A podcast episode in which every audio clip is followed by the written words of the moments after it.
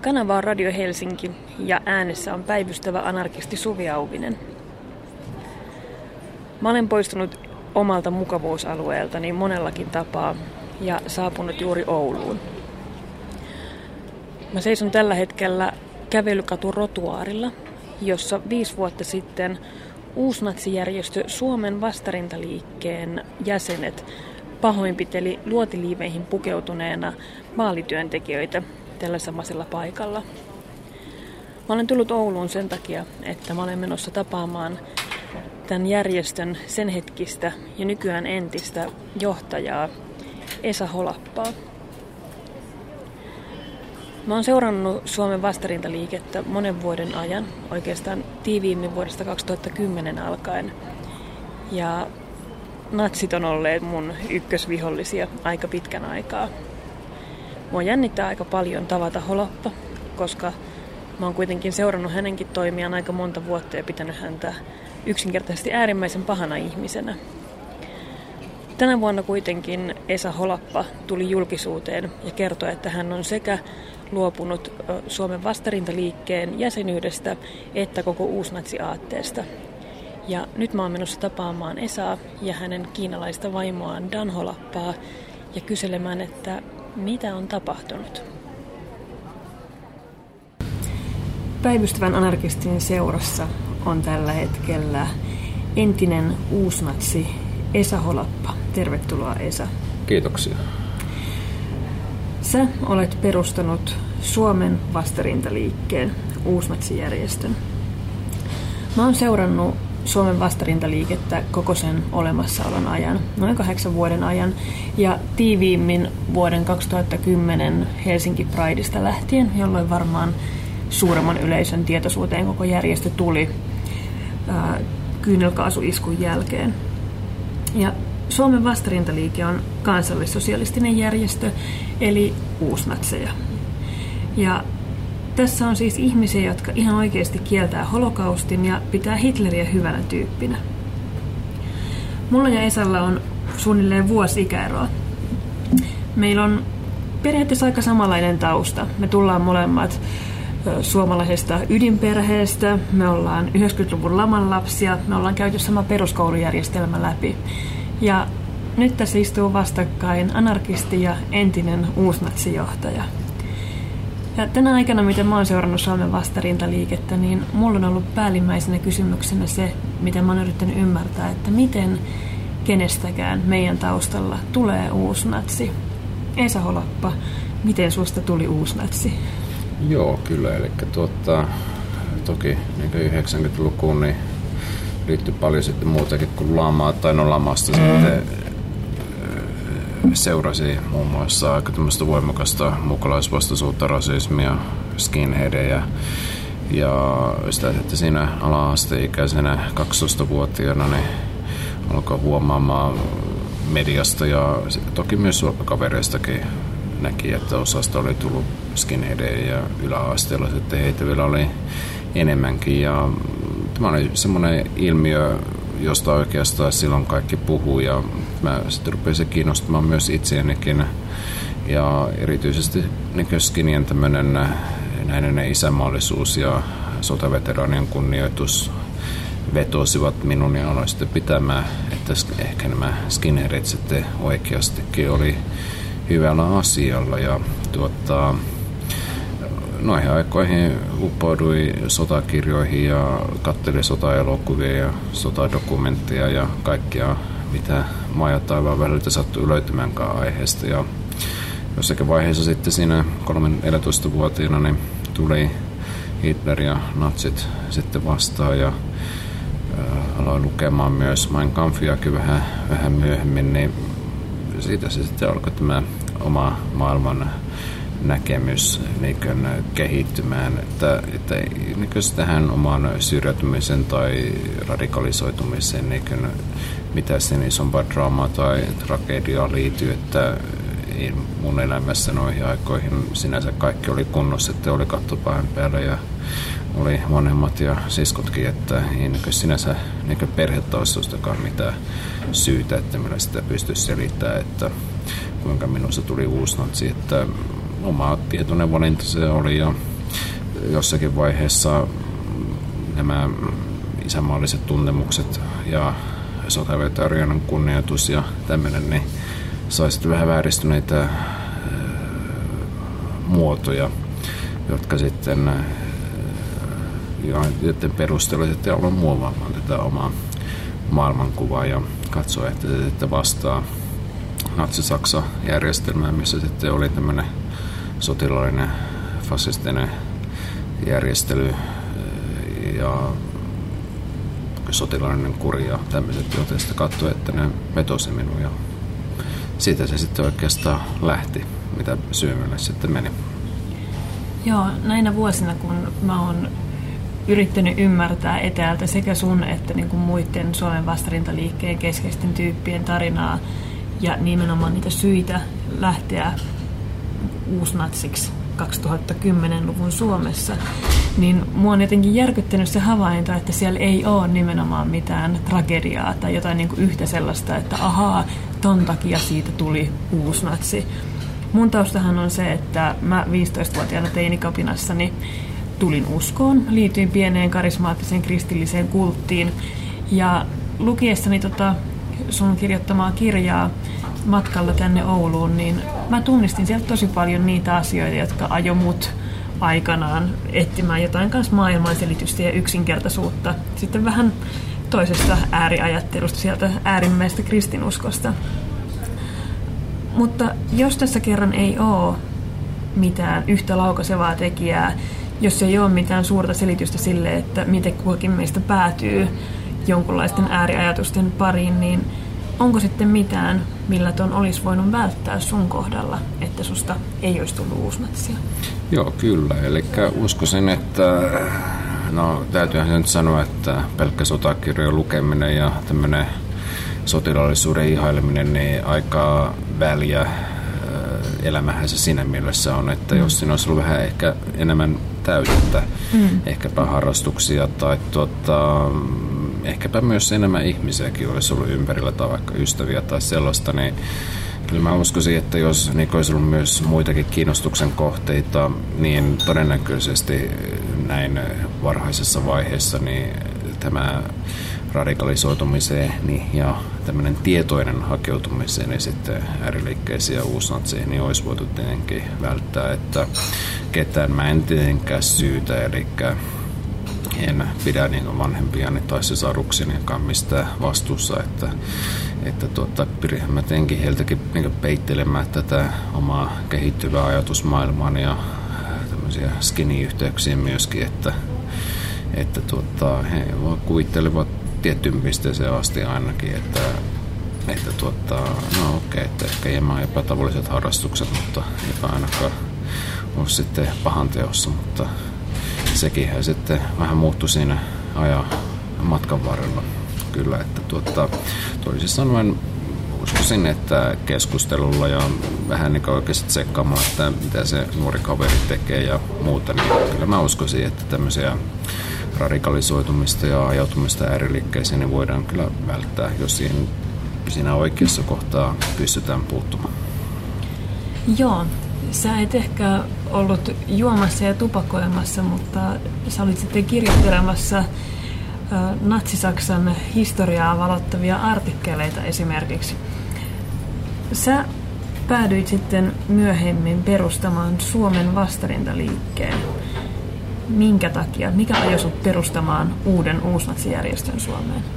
No siinäpä se just, että minun mielestäni Suomen vastarintaliike ei siinä mielessä tai siis, että Suomessa ei ollut, tai katsoi, että Suomessa ei ollut mitään tämmöisiä uusatsijärjestöjä, koska jos Suomessa olisi ollut jotain uusatsijärjestöjä, niin luultavasti olisi sitten johonkin semmoiseen järjestöön liittynyt. Näinpä sitten koen tarpeeksi, niin että tuota, semmoinen järjestö täytyy perustaa, joka sitten ajaa täysin natsismia ja fasismia Suomeen ja ihan, ihan tämmöinen oikea oppinen natsi, natsijärjestö, eli se oli se tavoite ja siksi sitten lähti perustamaan. Mikä sitten oli Suomen vastarintaliikkeen strategia ja päämäärä? Ja kyllähän se on vallankumous ja tämä nykyisen demokraattisen järjestelmän ja yhteiskuntajärjestelmän syrjäyttäminen ja pakolaisten ulkomaalaisten karkottaminen ja sitten joko rauhanomaisen keinon tai väkivaltaisen keinoin ihan kummin vaan. Se on se tavoite niin lopulta, että palauttaa Suomen suomalaiseksi jälleen. Mä oon lukenut tosi paljon sun kirjoittamia tekstejä sieltä Suomen vastarintaliikkeen sivuilta. Ja mä puhun myös vallankumouksesta. Ja sä oot puhunut paljon vallankumouksesta. Ja jos joku olisi sanonut vaikka kolme vuotta sitten, että mä istun Holapan kanssa keskustelemassa vallankumouksesta, niin olisin epäillyt, että, että toinen meistä on varmaan silloin polvillaan toisen selän päällä, että tällaista keskustelua muuten ei tulla käymään. Musta on tosi kiinnostavaa, että sun muutos on ollut näin, näin valtavan suuri. Ja mua jännitti tosi paljon tulla tapaamaan sua, koska mä oon kuitenkin seurannut sun henkilöä tosi monen vuoden ajan. Ja mä oon kuitenkin pitänyt sua tosi pahana ihmisenä. Mutta musta on ihan tosi jännää, että meillä on, on niin nyt olemassa tällainen tilaisuus, että me voidaan, voidaan miettiä tätä juttua. Tuossa kirjassa kerrot, että samaan aikaan kun sulla oli Suomen vastarintaliike jo hyvin pystyssä ja myös silloin aikaisemmin, kun olit natsismista kiinnostunut, niin sulla oli samaan aikaan kuitenkin maahanmuuttajataustaisia ystäviä ja jopa tyttöystävä. Kyllä. Miten sä pystyit ratkaisemaan sen? Oliko se iso sisäinen ristiriita? Siis ilman muuta se oli iso sisäinen ristiriita ja toki tietenkin tuota, kerrottavaakin olisi ehkä enemmän aiheesta, mutta mm, ehkä myös osin suojelakseen, että kyseessä oleva henkilöä, niin en kovin aiheeseen, enkä halunnut kirjassakaan pureutua, enkä mm. tässä keskustelussakaan, mutta tuota, luonnollisesti se oli iso iso tämmöinen henkilökohtainen ristiriita, mutta siinä mä edelleen kävin sitä kamppailua siitä, no oikeastaan, että mä koko niin sanotun natsiuraa aikana niin olen käynyt sellaista kamppailua asteella, niin oli irakilaisia ja vietnamalaisia ystäviä. Sitten myöhemmin, kun kävin ammattikoulua, oli niin ikään afganilaisia ystäviä. Mm. Ja sillä tavoin, että tuota, niin suuri osa minun ystävistä hyvinkin varhaisessa vaiheessa on ollut ulkomaalaistaustaisia maahanmuuttajia-ihmisiä mm. Suomessa. Ja, sillä tavalla, joten tuota, eh, no, ehkä voisin sanoa, että kyllä se ollut sitten jonkinlaista tämmöistä identiteettikriisiäkin jopa tai jotain vääristymiä tapahtunut jo, että mä en välttämättä pysty selvittämään koska mä ehkä käsittelen näitä asioita edelleenkin vielä mielessäni ja ne on sitten ehkä ajatella asia myös sillä tavoin, että kunhan nyt ehkä enää vielä aikaa niin kuluu ja pystyy ottaa niin enemmän etäisyyttä näihin tapahtumiin, niin ehkä sitten sieltä tulee semmoisia hetkiä, jolloin niin pystyn tavallaan niin selittämään itseäni paremmin. Niin sitten ehkä itselleni kuitenkin ja käymään tosiaan näitä asioita läpi. Että tässä on kuitenkin otettu vielä tämmöisiä suhteellisia baby steppejä tietyssä määrin. Toki tietyssä määrin tuota, isojakin harppauksia, mutta alkuvaiheessa sitä kuitenkin vielä olla ja vähän tässä kuulostellaan ja katsellaan että uutta, uutta elämää, joka ei vielä ole ihan niin täysipäiväisesti alkanut. Että mm. Tässä on kuitenkin ollut ihan tämmöisiä käytännön asioita, joita pitänyt säätää ja muitakin arkeen liittyviä juttuja, että tekemistä ja ajateltavaa on edelleen paljon. Sä kirjoitit silloin samaan aikaan sitten kuitenkin nimenomaan siitä, että, että pitää pitää Suomi puhtana ja Suomi suomalaisille. Koitko sä silloin, että, että se mitä sä kirjoitit ja ajattelit ei sitten kuitenkaan koskenut näitä tiettyjä ihmisiä? Pystyisikö jotenkin ajattelemaan, että nämä sun ystävät tai sun kumppanit ei, että se ei jotenkin koske kuitenkaan heitä, että se ei koske näitä yksilöitä se sun ajattelu siitä, että, että Suomesta pitää häätää kaikki pois? No ehkä mä sillä hetkellä tuota, ajattelin ikään ihan yleisellä tasolla, eli että tuota, ei ulkomaalaisia Suomen tai että ulkomaalaiset ulos Suomesta. Ehkä mä en tuota, itse asiassa samalla kun kysyt kysymystä, niin ajattelin tuota, että mitenköhän sinä vastaisin tähän. Eli, eli en välttämättä ihan tarkasti osaa sanoa, että, että ajattelinko teillä voimallisesti tavalla vai, hmm. vai miten, mutta olin sitä mieltä silloin, että, että Suomesta oli häirittävä ulkomaalaiset ulos ja ehkä sitten lopulta myös ulkomaalaiset ystäväni, tai ehkä mä en ajatellut sitä, ehkä mm. kuitenkin oli sen verran tuosta tietynlaista tunnesidosta sitten näihin henkilöihin, että mä en sitten heitä ajatellut kuitenkaan ehkä irrallisena osana jopa, että en, en ehkä no, tavallaan niin heihin se huomio ei tässä puheessa kuitenkaan keskittynyt, vaikka ilmiselvästi he kuuluivat ulkomaalaisryhmään mm. maahanmuuttajataustaisia ihmisiä Suomessa kyllä, että se on tämmöinen henkilökohtainen dilemma, mikä minulla silloin oli ja tuota, nyt hän sitä on tietenkin hyvä tässä käsitellä ja onhan se kuulostaa se hieman skitsofreeniseltä kyllä, että tuota, Eli niin kuin sanoin mm. aikaisemmin, että ei näissä touhuissa ollut tosiaan mitään järkeä. Ja, niin. Siis en, logiikka on turha etsiä.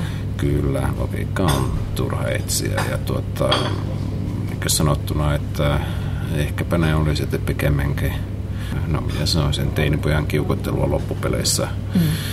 Ja tikkari viety suusta pois ja sitten sitä halutaan tuota, kapinoida sitä, mutta, mutta, mutta hulluahan se oli. Jäitkö sä ikinä näille sun uusnatsikavereille kiinni esimerkiksi tästä sun tummaihoista tyttöystävästä? En, en koskaan jäänyt kiinni. Eli Mitä ei... luulet, että olisi käynyt, jos olisit jäänyt kiinni? Olisiko se horjuttanut sun uskottavuutta uusnatsijohtajana? Hy- hyvin todennäköisesti se olisi horjuttanut, että uskoisin, että heilläkin olisi tuota, miten sen sanoisi, suuja nyt aika leuka aika pitkälle kohti maata. Toki en pitänyt sitä tietenkään toivottavana tilanteena edelleenkään, että olisin rahtanut mistään kiinni, että tiesin sillä hetkellä, niin että olin tekemässä jotakin väärää ja tai sillä hetkellä niin siis enkä sano, että tein mm. nyt niin jotain väärää, mutta mm. tuota, sillä hetkellä ajattelin, että tein jotakin väärää ja tuota, siinäpä se kriisi sitten olikin, että tuota, pitkälle tavallaan menimme, mutta, mutta lopuksi sitten kuitenkin tein sen oikeastaan mitä aikaisemminkin tein, eli katosin niin. sanaka sitten sanomatta, että Katkasit kaikki yhteydet. Kyllä. Joo. Suomen vastarintaliike tuli varmaan yleiseen tietoisuuteen siitä, että vuonna 2010 äh, Helsinki Prideen tehtiin kaasuisku, jossa sitten hyvin nopeasti alkoi tietyt tahot epäillä Suomen vastarintaliikettä. Liike silloin kielsi kaiken, mutta Esa tässä kirjassa esimerkiksi toteaa sen saman, mitä moni on sanonut jo pidemmän aikaa, että, että Suomen vastarintaliikkeen jäseniähän siinä oli taustalla. Sen lisäksi Suomen vastarintaliike tunnetaan Jyväskylän kirjastopuukotuksesta, vasemmistopoliitikko Dan Koivulakson kaasutuksesta ja viimeisimpänä 2015 Jyväskylässä tapahtuneesta pahoinpitelystä ja mellakasta. Pidätkö sä tätä Suomen vastarintaliikkeen mediakuvaa onnistuneena? Oliko tavoite herättää pelkoa? Kyllä siis ilman muuta pelolla voidaan tietenkin hallita ja sitä voidaan antaa sellainen kuva, että no eipä meillä kannata tulla ryttyilemään, että mm. tuota, siinä saattaa ehkä vähän hassusti. Mutta nämä ei ollut kuitenkaan Suomen vastarintaliikkeen varsinaisesti organisoimia, vaan enemmänkin ne yksittäisten jäsenien tekemiä iskuja on Kyllä, oikein. kyllä. Eli niin periaatteenahan oli se, että järjestössä ei niinkö rikoksia suunnitella tai järjestönä ei rikoksia tehdä. No lukuottamatta ehkä ajatellaan, että tämmöinen selkeästi järjestönä tehty rikos on tämä Jyväskylän mellakka sitten. Mm.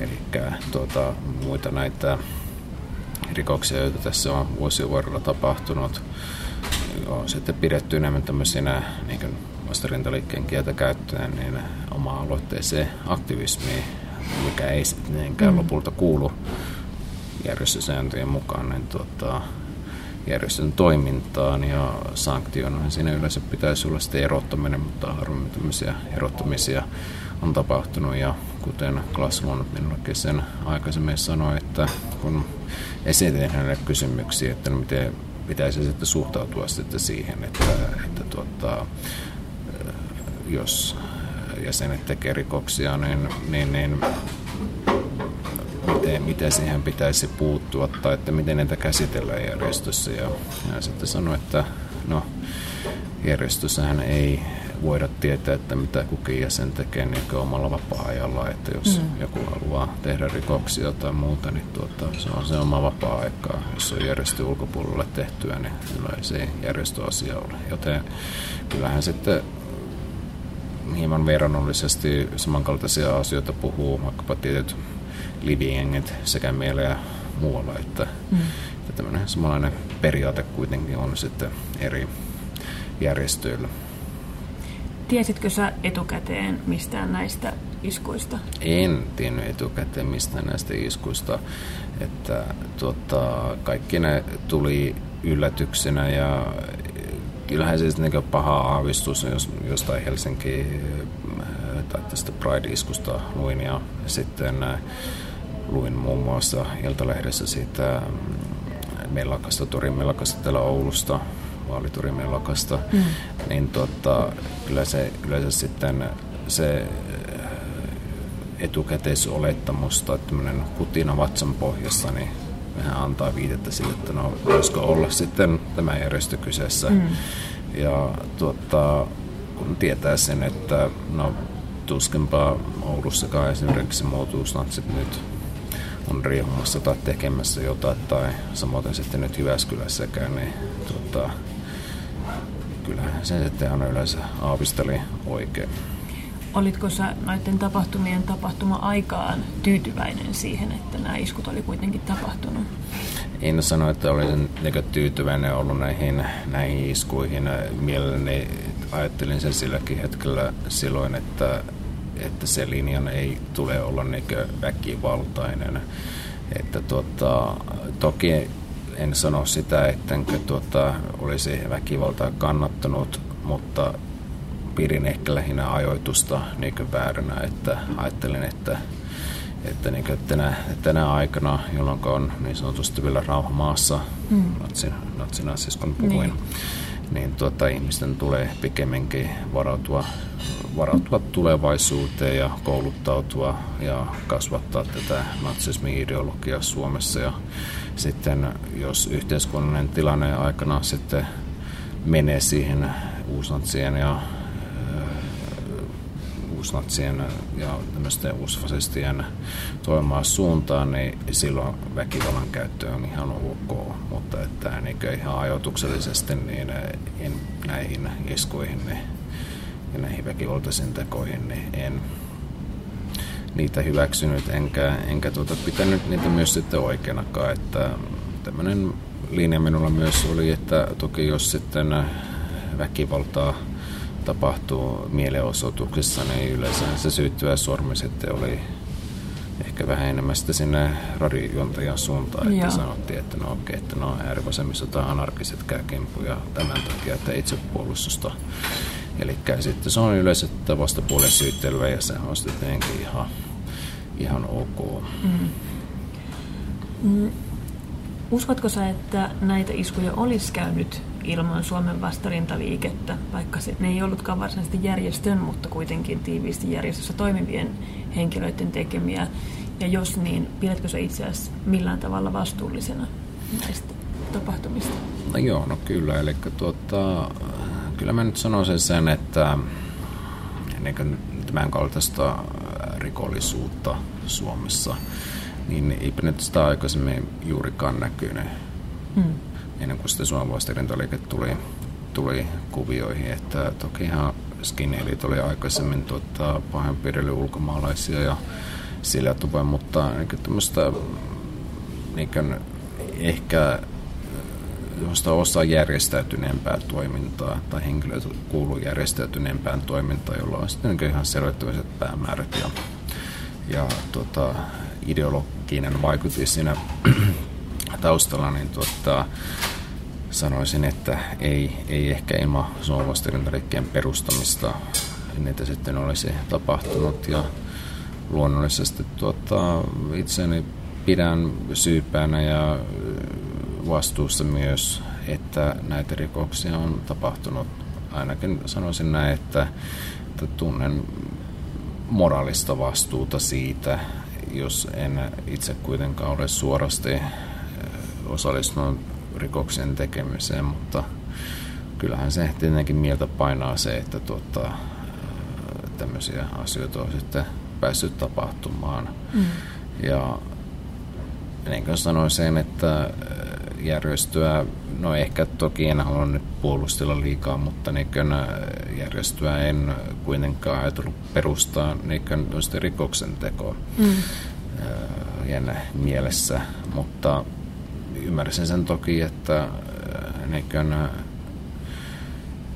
ehkä vaistumaisesti sen myös tiesin, että toki niin rikoksia on tapahtunut ja niitä saattaa tapahtua, mutta se taas toisaalta sitä aina ajattelin, että no okei, ehkä siinä olisi joku, joku hyvä syy sitten ja sitten taas toisaalta mä haluaisin vähän, vähän ehkä niin asettaa tämmöiset vastarintaliikkeen aktiivistit niin tuota, hieman niin korkeampaa tämmöiseen hierarkkiseen asemaan kuin mm. sitten ihan toiseksi pelkäksi ulikaaneiksi ja katutapperijoiksi, mutta sitten kuinka solakkaan, niin olen hieman väärässä. Niin. Suomen vastarintaliike on osa yhteispohjoismaista pohjoismaista vastarintaliikettä, joka käytännössä taitaa olla Suomen ja Ruotsin vastarintaliikkeet yhdessä. Kyllä. Ja tämä kattojärjestö pyrki siis saavuttamaan tällaisen kansallissosiaalisen pohjoismaisen valtakunnan. Piditkö sä, mun on pakko kysyä tämä, että piditkö sä ihan oikeasti niin kuin mahdollisena sitä, että tällainen kansallissosialistinen Pohjola syntyy ja että syttyy joku rotusota? Kyllä. Eli tuota, sitä niin pyrkii hakemaan tämmöisiä esimerkkejä ja seuraamaan niin maailman politiikan kehitystä ja sitä, mitä muualla tapahtuu ja seurasin konfliktia esimerkiksi.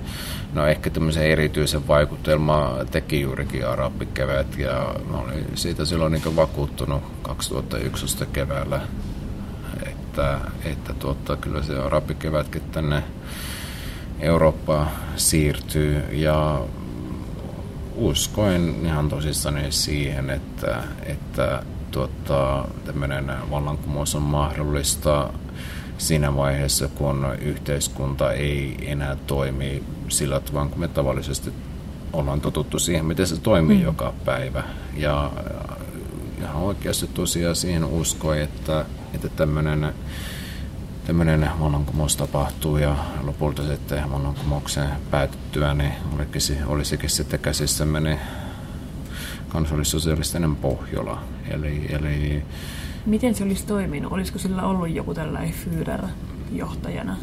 No kyllähän siitä vähän tietenkin oli puhetta, että kyllähän valtiolla täytyy olla jonkinlainen johtaja, mutta äh, taisi se vähän olla sillä tavoin, että Lund äh, puhui myöskin siitä, että valtio, valtiolla on johtaja, jolla on sitten niin tämmöinen senaatti siinä ympärille myöskin touhuamassa. Että ei, ei ihan niin tämmöinen tavallinen demokraattinen järjestys kuitenkaan, että missä on niin puolueita ja ihan tästä oikea puolen politiikkaa, että uskoisin, että näin kuvia sitten haettiin tästä pikemminkin näistä Rooman valtakunnan ja hmm. senaatista ja keisareista ja siisareista, mitä siellä sitten ikinä olikaan, että uskoisin, että aika lailla sitä se, sitä se sitten vastaa myös tämä pohjoismaisen valtakunnan johto Joo, Klaas Lund, johon Esa tässä on siis viitannut pari kertaa, on tämän ruotsalaisen, oli tämän ruotsalaisen vastarintaliikkeen johtaja. Ja äh, hän oli myös perustanut koko, koko Lafkan. Mulla on ollut jollain tasolla henkilökohtainen suhde Suomen vastarintaliikkeeseen tuolta niin kuin toiselta puolelta. Mä oon tässä vuosien aikana repinyt kymmeniä ja kymmeniä SVL-tarroja. Mä oon lukenut oikeudenkäyntipöytäkirjoja sieltä Pride-kaasutuksista lähtien. Mä oon kirjoittanut useamman jutun Suomen vastarintaliikkeestä. Mun nimi ja kuva on ollut Suomen vastarintaliikkeen nettisivuilla. Ja mä oon ollut varautunut siihen, että, että sieltä voi joku käydä mun kimppuun. Mä oon vihannut Suomen vastarintaliikkeen natseja. Vihasitko sä silloin omina uusnatsiaikoina anarkisteja ja antifasisteja? No kyllä mä sanoisin, että kyllä. Ja toki siinä kun tuota, vihaa, sanotaan sitten näin, että vastapuolta, mm. niin äh, tokihan siinä pyrkii sitten samalla myös solvaamaan ja esittämään sitten vastapuolen, äh, vastapuolen sitten tietynlaisessa epämääräisessä kuvassa, mikä sitten vastaa sitä omaa ideologiaa. Eli niin tunnustan, että olen itsekin ihan tarkoituksellisestikin kirjoittanut erilaisia artikkeleita, joissa kirjoitan muun muassa rasismin vastustajien ja anarkistien vasemmistolaisten, no kenen tahansa, joka vain ei ole natsi ja jolla saattaa olla tietyssä määrin erilaisia poliittisia ajatuksia, joita sitten katsotaan ehkä, että ne on niin suoraan, suoraan niin natsismin vihollisaatteita, niin tuota, pitänyt sitten heitä niin mieleen pikasina ja yrittänyt sitä todistaa jolla tämmöisellä amerikkalaisten psykiatrien tutkimuksilla ja kirjoituksilla. Eli tuota, kyllähän siis niin voin sanoa sen, että ilman muuta vihasin. Hmm. Pitkälle ollaan tultu siitä, kun me ollaan tässä nyt puhumassa. Jos katsotaan ylipäätään, mitä on tapahtunut nyt viimeisien muutaman vuoden aikana, niin äärioikeisto on Euroopassa noussut aika ennen näkemättömällä tavalla. Suomessa myös. Minkä sä luulet, että siihen on syynä? No kyllä mä uskoisin, että aika, aika paljon siinä syynä on aika lailla samat, mitkä oli 90-luvullakin. Eli maahanmuuttajien tämmöinen suuri määrä, mikä on suht yllättäen tullut. Ihan samalla tavalla kuin tuota 90-luvun alussa sitten tuli paljon somalitaustaisia ihmisiä junalla Neuvostoliitosta Helsinkiin ja sillä tavoin, niin tuota, kyllä se niin äärioikeisto ja uuslantit Suomessa niin hakee ja elää tietynlaista nousukautta ja sen perustuu näkemykseni mukaan aika laillakin tähän ulkomaalaisten äh, määrään, mitä on tullut paljon Suomeen ja tuota, jossain määrin saattaa vaikuttaa sitten tuota, tämmöiset taloudelliset syyt, lama, mutta enemmän se on tämä ulkomaalaisvastaisuus ja rasismi, mikä siinä sitten vaikuttaa. No, tällaisia tahoja, jotka on tästä aiheesta kiinnostuneita, on Suomessa tietenkin muitakin kuin Suomen vastarintaliike kenen kaikkien kanssa Suomen vastarintaliikkeellä on ollut jotain yhteistyötä? No järjestöhän on itse ollut tämmöinen aika tarkka siitä, että keihin se on niin yhteyksissä, mutta niin tämmöisiä kansainvälisiä kontakteja järjestöllä luonnollisesti on paljon. Ja ehkä, ehkä vähän niin Suomessa sitä on yritetty jonkun verran, jonkun verran peitellä ja eikö sitä niin, niin kauheasti haluttu tuoda esille, mutta, mutta niin kuin, järjestön jäsenillä on henkilökohtaisella tasolla yhteyksiä Suomen sisuun ja varmaan muutamiin perussuomalaisiinkin tai perussuomalaiseen ja sitten on magneettimedia ja muuta MV-lehtiä nykypäivänä, niin kyllä niitä yhteyksiä on. Jos ei sitten puhuta suorista järjestöllisestä yhteyksistä, mm. mutta ainakin henkilötasolla on yhteyksiä sitten. Joo, Olli Immosen poseerauminen teidän järjestön jäsenien kanssa herätti aikamoisen kohun. Mm, ja sen jälkeen hän Immonen sanoi, että hän ei tiedä yhtään, että, että ketä nämä ihmiset on ja tämä on täysin sattumaa, vaan mikä on sun näkemys tästä aiheesta? Tiesikö Immonen, kenen kanssa hän siinä kuvassa on? No, sanoisin näin, että tuota, jos ajatellaan, että tilanteet nyt oikeastaan meni sillä tavoin, niin näissä taisteluraporteissa on kuvattu, niin sanotaan nyt näin, että kaksi kansallismiestöryhmää kohtavat toisensa tuota, hautausmaalla, niin onhan se hieman kummallista, että siellä ei kysytä, että mistä porukasta sä oot, ja ei kysellä nimiä tai mitään, ja suostutaan sitten yhteisvalokuviin. Kyllä yleensä minä ainakin haluan tietää, että kuka mm. tämä henkilö on ja mistä nämä oot, ja sillä tavoin, että tuota, en ihan kenen tahansa välttämättä, kenen tahansa kanssa saman kuvaan heittäydytään ja uskoisin, että Immonenkään ei välttämättä ole mikään kauhean heittäytyjätyyppi ehkä, että hän niin jokaisen hautausmaalla vastaan henkilön kanssa menee saman kuvaan, mutta tietenkin kaikki on mahdollista, mitä, mitä en pysty todistamaan, mm. mutta oma epärykseni on tietenkin se, että tuottaa, kyllä mä uskoisin, että kuvassa olevat henkilöt tiesi toisestaan jollakin tasolla ainakin. Suomen vastarintaliike on ollut myös mukana näillä itsenäisyyspäivän äärioikeiston marsseilla. Ja siitä on myös ollut kovasti tällaista, että ei ne mitään, ei ne mitään uusnatseja siellä ollut. Mitä sä luulet, miltä tämä on tuntunut järjestön sisällä, että kaikki muut äärioikeistolaiset haluaa pestä kädet siitä, että ei me, ei me noitteen kanssa olla, ei me noita tunneta? No mä sanoisin, että se on pidetty vähän tämmöisenä hyväksyttävänä strategiana, eli tuota, kyllähän äh, pidin tämän pahamaineisen Rule of Hess äh, kirjaesittely Helsingissä muutama vuosi, pari vuotta sitten. Mm-hmm. Ja juttu oli siellä sitten muun muassa Tafonaisia ja muutamien muiden henkilöiden kanssa. Ja mm, kyllä he ainakin suoraan sanovat, että SVL suunnittelee tämmöistä itsenäisyyspäivä soihtumarssia yhdessä sitten näiden muiden sarastuslehdeen ja tiettyjen Suomen sisujäsenien kanssa pidettäväksi. Ja minuakin sinne kutsuttiin, että haluaisit saa osallistua tähän, tähän itsenäisyyspäivän soihtu, soihtukulkueeseen. Ja kyllähän esimerkiksi SVL nämä 612 mm. sivutkin teki ja sillä tavoin, että uskoisin, että monen valittu strategia, että ei, ei kuitenkaan haluta rummuttaa sitä niin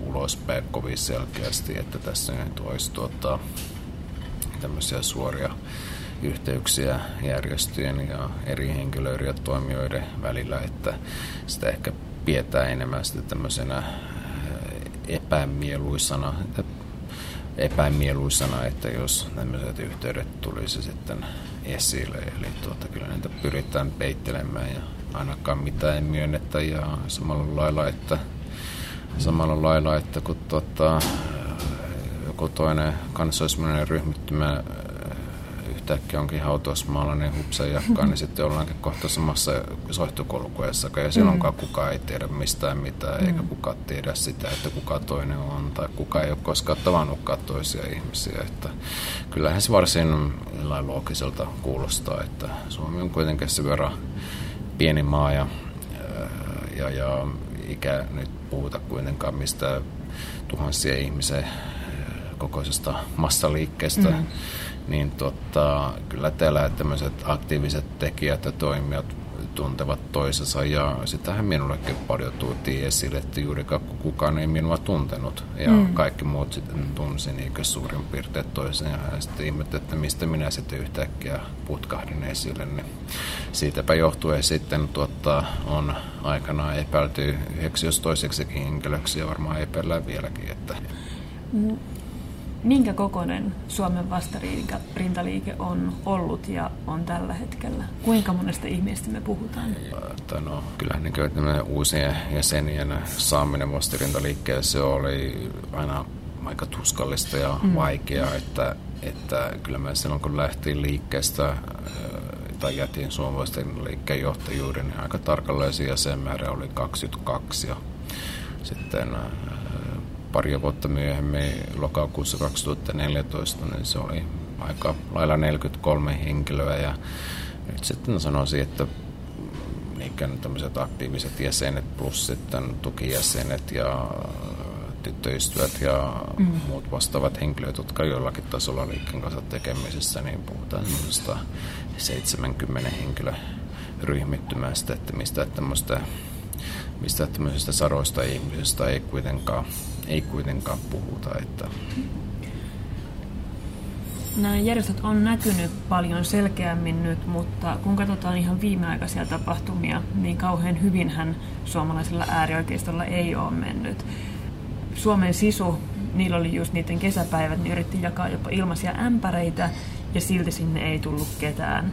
Just oli Jyväskylässä tämä iso yhteinen äärioikeista tapahtuma, jossa oli kaikkea perussuomalaista nuorista rajat kiinni tyyppeihin ja Soldiers of Odiniin ja ne ei saanut sinne ketään muita tähän isoon massiiviseen perhetapahtumaansa kuin nämä parikymmentä järjestäjää ja kaksi sateessa värittelevää ponia. Suomen vastarintaliikkeestä ei ole julkisuuteen kauheasti kuulunut tämän 2015 Jyväskylän mellakan jälkeen. Sä oot ollut Suomen varmasti tunnetuin uusnatsi, mutta sä et ole enää uusnatsi. No. Mitä on tapahtunut? Mikä sai sut lähtemään?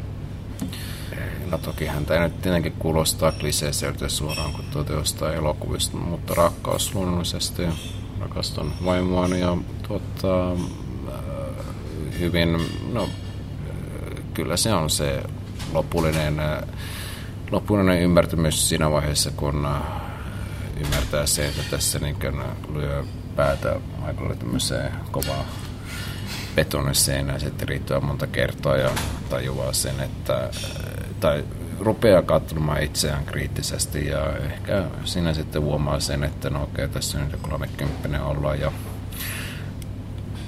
katsoa itseään rehellisesti ja kysyä, että no onko tässä oikeasti mitään järkeä ja sitä rupeaa haastamaan itseään ja miettimään sitten sitä, että että minkälainen se, mikä se sitten on viha, mikä sitten, tai minkälaisen ihmisen viha on tehnyt minusta tai tällä tavoin, että haastavien kysymyksien esittäminen itselleni ja äh, semmoinen tavallaan henkinen turpalyönti, niin sekin niin kyllä sai muuttumaan ja hylkäämään sitten tämän, tämän natsiliikkeen ja myös natsiajatuksetkin. Ja no, ei tietenkään helppoahan se ei tietenkään ole ollut. Ja aika on nyt kulunut kohta se pari vuotta ja tässä sitten nyt kuitenkin ollaan. Ja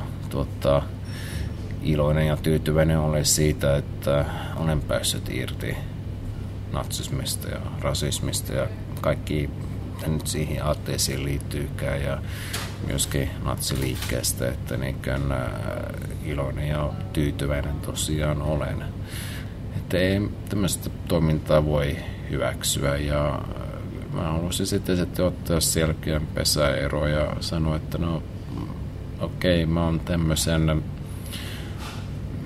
valinnan tehnyt, kuin perustin Suomen vastirintaliikkeen. Sitä minä en voi niinkö perua tekona, eli olen perun, perustanut vastarintaliikkeen, mutta ei niinkö minulla mitään mahdollisuuksia ollut, että olisi sitten monesti lakkauttaakaan. Mm. Jos voisit, niin lakkauttaisitko? No, silmän repäyksessä on muuta. Mm.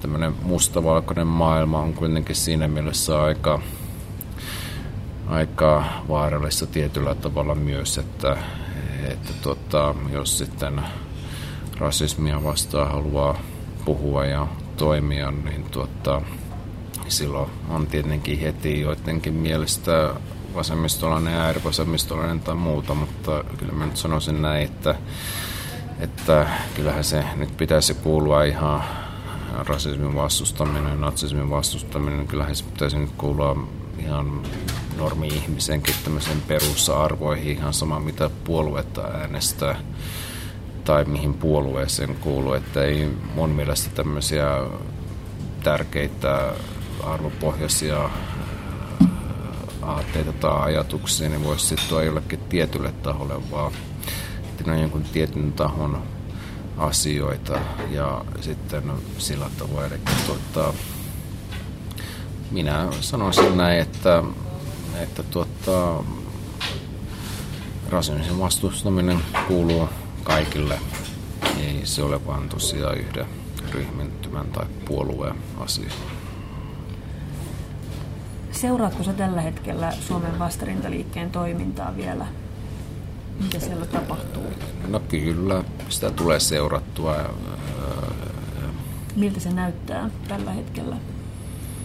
No, tuota, en nyt sinänsä sano, että juurikaan eroa tai muutosta on tapahtunut siihen edelliseen, että, että aika lailla samalla reseptillä ja kaavalla edelleen mennään, että, että tuota, en juurikaan mitään merkittävää muutosta ole havainnut. Onko kukaan vastarintaliikkeestä ollut suhun yhteydessä tuon sun kirjan julkaisemisen jälkeen? Ei sieltä päästi ole kuulunut yhtään mitään, että tuota, ollut tosiaan tuota, hiljaista, että he ovat sitä omaa keskustelua sitten käynyt omilla kanavilla, on sitten sisäisiä vai ulkoisia kanavia, mutta omilla hmm. tahoilla he ovat varmaan suhteellisen syöllisestikin asioita, asioita pohtinut. Pelkäätkö sä, että kukaan sieltä kostaa sulle? No mä en sano suoraan, että pelkään tai mitään, eli en niin välttämättä sitä tässä erityisen lähde kommentoimaan, mutta kaikkihan toki on aina mahdollista. Mitä sä haluaisit sanoa niille, jotka edelleen kokee olevansa kansallissosialisteja? Sanoisin nyt näin, että heidän, että no, sanotaan nyt, että entinen uusnatsijohtaja käyttää meidän kieltä, eli mm. tuota, herätkää ja avatkaa silmänne ja tuota, hakekaa uusia kokemuksia ja matkustakaa myös maailmallakin. Niin, tuota, muissa kuin natsibisneksissä siis, niin tuota, se, se auttaa ymmärtämään maailmaa laajemmalti kuin mitä se sieltä sitten saattaa näyttää sieltä omasta rajoittuneesta maailmankuvasta katsottuna. Mitä me, jotka haluttaisiin kamppailla äärioikeistoa tai rasismia vastaan, niin mitä me voitaisiin tehdä? Että sitä tietoisuutta nyt, sitä ei nytkään ollenkaan pahiteksi, jos niin tietoisuutta lisätään ja tuottaa myös ihmisten välistä kanssakäymistä ja ihan kunnollista keskustelua, että, että opitaan tosiaan tuntemaan muita ihmisiä ja kulttuuria ja sitä, että tuota, niin kuin mistä kukin on, kuin sitten siihen, että lähdetään niin tämmöisellä heikoilla äh, mututuntumalla liikkeelle, että no okei, okay, musta tuntuu tältä ja ehkä tuon tuot ja tällä tavoin, että se on aika hataralla, perust, hataralla pohjalla se rasismi sitten loppupeleissä ja niin tässä kirjassa mainitsen, että olin juutalaisia vihaava antisemitistä, vaikka ei sitä kuitenkaan koskaan ollut edes tavannut yhtäkään juutalaista, että, tai heitä edes tuntenut, niin tietoisuus on minun mielestäni se, eli tuota, ja ymmärtämystä ja muuta. Mm. Nyt ollaan hirveästi puhuttu viime aikoina suvaitsevaisuudesta. Pitääkö sun mielestä suvaitsevaisuuden nimissä suvaita uusmatseja? No ei. eli eli tuota, ei tietenkään äh, suvaitsevaisuuden nimissä ei kuitenkaan tarvitse olla pöljä. Eli tuota, se ei pidä, pidä suvaita tai sillä tavoin me haluamme lisätä suvaitsevaisuutta ja ihmisten välistä kanssakäymistä ja kommunikointia ja sillä tavoin tuota, rauhan, rauhan asialla eikä sillä tavoin, että lähettää sitten hakemaan tietoisesti joita konflikteja. Ja tässä tapauksessa se sitten, kun rupeaa myöskin katsomaan sitä, että keiden kanssa sitä konfliktia halutaan, niin se on me vastaan maailma sitten aina. Ja mm. se ei sitten näytä lopulta kovin hyvältä. Koetko sä nykyään olevasi antirasisti? Kyllä, ehdottomasti. Eli tuota, vastustan rasismia ehdottomasti kyllä ja koin olevani anti rasisti. Ja, tuota, edelleenkään eikä tällä tavoin, tuota, se ei nyt sitä tarkoita ja ehkäpä pahoittelun, jos käytän tällaista kieltä, mutta että, että antirasismi nyt ei edelleenkään tarkoita sitä, että täytyy olla rastat päässä ja tuota, lökää pöksyt tai muuta. Mm. Että, niin sanoin, että sillä ei minun mielestä ole väliä siltä, että miltä kukin näyttää. Että minun mielestäni niin vaikka henkilö, joka pukeutuu niin kuin liikemies tai vaikkapa liikenainen, niin tuota, olisi nyt kummallista, että jos sitten yhtäkkiä kannattaisivatkin rasismia. Että sanoisin näin, että se ei ole niin minkään tämmöisen yhden tietyn porukan ryhmä. Mm. Minkälainen muutos me sun mielestä tarvitaan yhteiskunnassa? No jaa, se on aika laaja ja iso kysymys ja tuota, välttämättä siihen, että kuinka pelastaa maailma, niin siihen ei välttämättä minulla sinänsä vastausta ole, että nämä on semmoisia ajatuksia, joita minun mielestä täytyisi keskustella laajemmaltikin ja esittää tällaisia rohkeita kysymyksiä ja tuota, ehkäpä tietyssä määrin myös haastaa sitten poliitikkojakin ihan ei siis tietenkään edelleenkään tarkoita minkään katutappelun, mutta mm. haastaa siis poliitikkoja, kansanedustajia ja ajatellaan nyt vaikkapa näitä ulkomaiskysymyksiä, jotka sitten nyt ovat koskettaneet minuakin, niin tuota, miettiä oikeasti sitä, että, että puhutaan siitä, että ei, ei haluta, että tänne tulevat ihmiset radikalisoitua, mutta sitten ei tiedetä ollenkaan, että mitä se toinen käsi sitten tekee. Toinen käsi sitten sanoo, että no eipä enää yhdistetäkään perheitä sitten, että mm.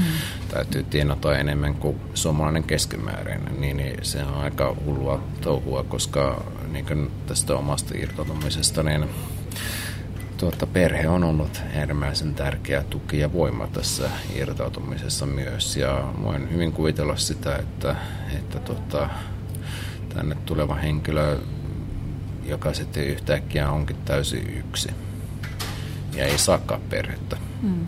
Ja ei se paljon auta, jos tuota, pystyy neten kautta keskustelemaan Skypellä ne perheen kanssa, vaan kyllä niin kyllä lähimmäisen tuki on tärkeää ja se on aika surullinen asia, että niin näin tosiaan asia on ja tuota, ehkä tästä sitten viisastutaan ja ehkä seuraava hallitus sitten eh, enempää niin politikoimatta, mutta mm. ehkä sitten seuraava hallitus voi kyseenalaistaa sitten tämän hallituksen tällaisia tekoja, että, että tuota, tämmöiset asiat minun mielestä ainakin kannattaa ottaa huomioon, että jos puhutaan niin tämmöisestä ääriliikkeiden tai väkivaltaisen ekstremismin ennaltaehkäisystä, niin tämmöiset asiat myös kannattaa ottaa huomioon. Ja tosiaan yrittää etsiä niitä syitä myöskin, että mikä, mikä se on.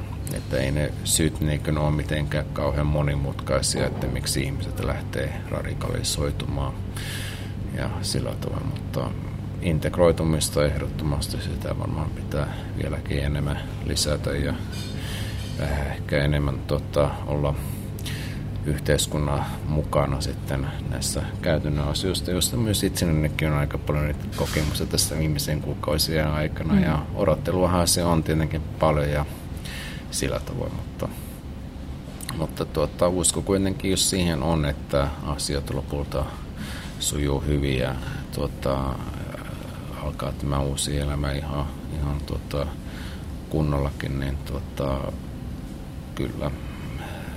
Mä en taisin aika puhua herra tietää mitään, mutta vähän laidasta laitaan. Mulla meinaa tajunta räjähtää siitä, että mun edessä istuu entinen uusnatsijohtaja, joka nyt puhuu integraation ja perheen yhdistämisen puolesta. Mä en tiennyt oikeastaan mitä odottaa, kun mä tulin tapaamaan sua, mutta mä en olisi ehkä ikinä uskonut sanovani sitä, mutta musta tuntuu, että vaikka meillä on varmasti ideologisia näkemyseroja edelleenkin, niin mä koen, että me ollaan kuitenkin antirasismin suhteen samalla puolella. Kyllä. Äh, entinen ammattinatsi ja nykyinen ammattianarkisti kokee, että heillä on yhteinen kamppailu. Tämä on aika mieletöntä. Kyllä mun mielestä on tosi hienoa se, mitä sä oot tehnyt. Musta on äärimmäisen rohkea veto, että sä oot tehnyt kirjan, että sä oot tullut ulos näin näyttävästi, että sä oot lähtenyt puhumaan rasismia, natsismia vastaan. Ja mä, Esa Holappa, arvostan tosi paljon sun työtä. Kiitos paljon tästä haastattelusta. Joo, kiitoksia teille ja taisi sinulle. Kai me voidaan sitten sinutellakin jo tässä Kyllä varmaan tässä vaiheessa voidaan. Ja, Olemme keskustelleet. Joo, kaikkea, kaikkea hyvää teille, teidän perheen alkutaipaleella ja sun uudessa elämässä. Kiitoksia oikein paljon ja kiitos haastattelusta. Kiitos.